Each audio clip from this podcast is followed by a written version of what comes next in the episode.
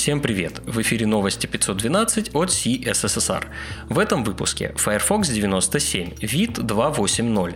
Нужен ли pipe-оператор? Можно ли обойтись без фреймворков? Сравнение разных сборок и результаты The State of джей эс две тысячи двадцать один. У микрофона Ислам Вендишев.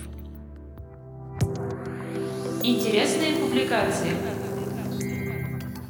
Аксель Раушмайер в своем блоге написал статью об одном из пропозалов для и эс – pipe-операторе. В статье он рассказывает, какими языками была вдохновлена фича – F-sharp и хэк, как оператор работает в этих языках и по какому пути пошел pipe-оператор для JavaScript. Он приводит юзкейсы применения оператора, вложенные вызовы функций, разного рода чейнинг и другие. Также Аксель рассуждает, действительно ли pipe-оператор нужен в JavaScript и какие есть альтернативы. Как вы знаете, проверка данных в формах часто может обернуться болью и сложностями в поддержке. Саша Беспоясов поделился своим подходом к валидации данных форм с использованием функционального подхода с валидацией правилами. Как он сам коротко описал содержание в своем твите. Для описания критериев нужно использовать чистые функции. Для составления сложных правил нужно использовать композицию. Для декларативности нужно составить правильные абстракции, а доменную, интерфейсную и инфраструктурную логики стоит держать отдельно. Как это все реализовать, Саша подробно рассказывает в своей статье. Там же есть пример формы, к которой применяется подход. Поговорим о фреймворках и около. Алекс Recabo в блоге Angular рассказал о работе компилятора фреймворка. Компилятор эн джи си построен поверх компилятора TypeScript или ти эс си, а его главные задачи – это компиляция декораторов Angular, применение проверки типов для шаблонов компонентов и рекомпиляция при внесении изменений разработчикам. Компилятор Angular служит мостом между удобством разработки и производительностью, а Алекс рассказывает обо всех этапах работы компилятора и о том, как именно он выполняет свои задачи. В блоге Better Programming на Medium была опубликована статья об эволюции фронтенда, фреймворках и их отличиях. В статье кратко описывается, что было в начале, даже до Ajax, как мы поняли, что пора придумывать фреймворки и какой принцип лежит в основе каждого. Если коротко, состояние должно меняться вслед за интерфейсом и интерфейс при изменении состояния. Но у фреймворков есть разница в деталях реализации, которые тоже коротко описываются в статье. Ноам Розенталь написал вторую часть своей статьи о веб-фреймворках. Напомню, в первой части он рассказывал о том, какие проблемы они решают. Вторая о том, можно ли обойтись чистым JavaScript, как можно использовать веб-платформу саму по себе для решения задач фреймворков. Ноам демонстрирует, как использовать реактивность, работать с формами и их данными, как на чистом эйч ти эм эл можно делать шаблоны и еще несколько приемов. Сложно сказать, насколько это применимо на больших проектах с длительной поддержкой, но автор раскрывает свою точку зрения. Многие задачи, которые решают фреймворки, уже можно решать и без них. Также на Smashing Magazine появилась расшифровка доклада Сергея Милюкова об анализе веб-пак бандлов. Он рассказывает о своем инструменте Statoscope, который позволяет сравнить две сборки и проанализировать отличия. Это может быть и время сборки, и дубли библиотек, размер и другие параметры. Он же может быть использован в си ай для блокирования pull-реквестов и умеет генерировать отчеты. Довольно интересный тул. Все больше и больше нативных элементов появляется в вебе. Один из примеров – элемент диалога с пользователем. В Chrome он есть уже давно, но такой, что пока лучше и не трогать. А теперь его планируют внедрить Safari и Firefox. Как раз об этом теге Dialog пишет в блоге WebKit Тим Нгуен. Он рассказывает, как им пользоваться, в том числе вместе с формами, как его стилизовать и о наработках по доступности. Есть договоренность с другими браузерными вендорами о развитии фичи и ее поддержке. Продолжая тему элементов, следующий материал об элементе details, который решил прокачать Zach Leatherman.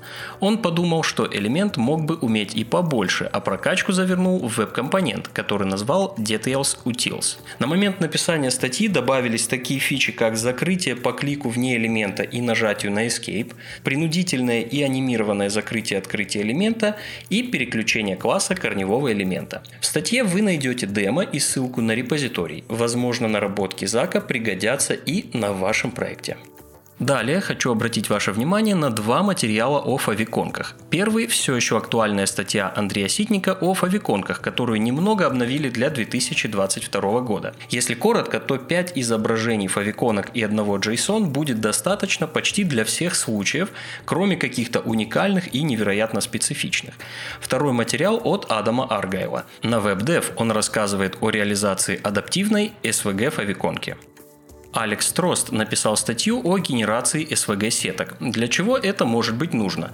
Клевый креативный дизайн, генерация эн эф ти чего-нибудь, в общем, на что хватит фантазии. Собственно, процесс реализации генератора Алекс и описывает, пошагово, с объяснениями и, конечно же, кодом. Давайте заглянем в будущее. Настоящий киберпанк – это нейроинтерфейсы. Но мы пока поговорим о голосовых. Именно о них написали статью Ник Бабич и Глеб Кузнецов.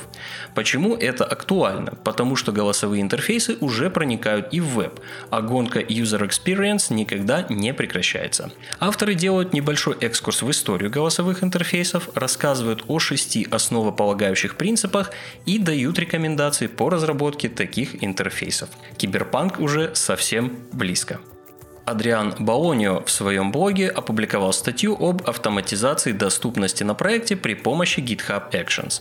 Он использует пакеты X и Pally для выявления проблем с доступностью, рассказывает, как заблокировать pull-request при возникновении проблем и показывает, как автоматизировать отчеты по проверкам при помощи Lighthouse. Завершит рубрику «Учебник по кривым безье», тем самым при помощи которых устанавливаются законы для изменения си эс эс-анимаций. Учебник посвящен как математике кривых, так и их практическому применению в программировании. Новости релизов. Вышел Firefox девяносто семь. В этой версии добавили поддержку каскадных слоев си эс эс, о которых сейчас довольно много говорят. Была добавлена поддержка си эс эс-свойства Scrollball Gutter.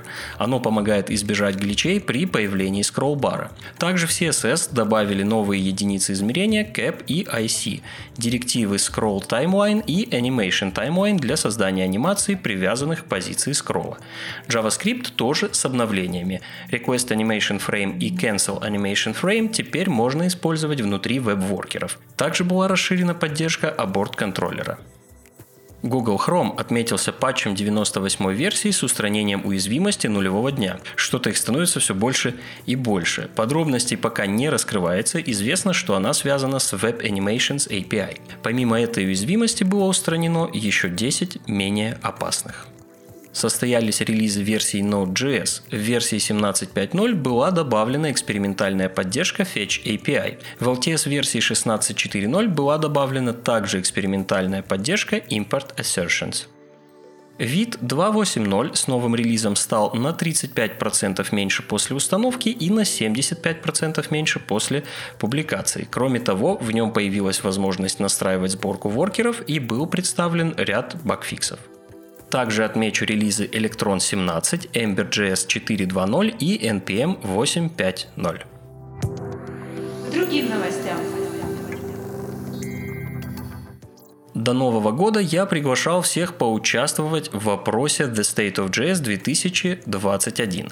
Теперь известны его результаты. В прошедшем году высший рейтинг удовлетворенности был у таких библиотек, как Next.js, ESBuild, Vite, Cypress и Jest. Не отстают и React, Vue и Svelte. Они в рейтинге дальше, но почему-то совсем упал Angular. Самыми большими болями были названы менеджмент зависимостей, архитектура кода и state management. Vite взял целых два золота в этом году, потому насколько им интересуются и по удовлетворенности. Knowledge Coalescing стал самой принятой сообществом новой фичей, а ESBuild самой принятой технологией. Также Elm стал самым популярным кастомным ответом этого опроса. Отмечу, что увеличилось количество людей, которые начинают учиться по бесплатным ресурсам и своими силами, а Stack Overflow и эм ди эн ожидаемо по-прежнему самые популярные справочные ресурсы. Тревожные известия. Мы приближаемся к сотой версии браузеров Chrome и Firefox. Что же с этим не так? Сотня и сотня. Но проблема в том, что огромное количество сайтов и ресурсов полагаются на версию браузера в своей бизнес-логике, а многие библиотеки или код могут пока просать трехзначный. Это может привести к багам и ошибкам в большинстве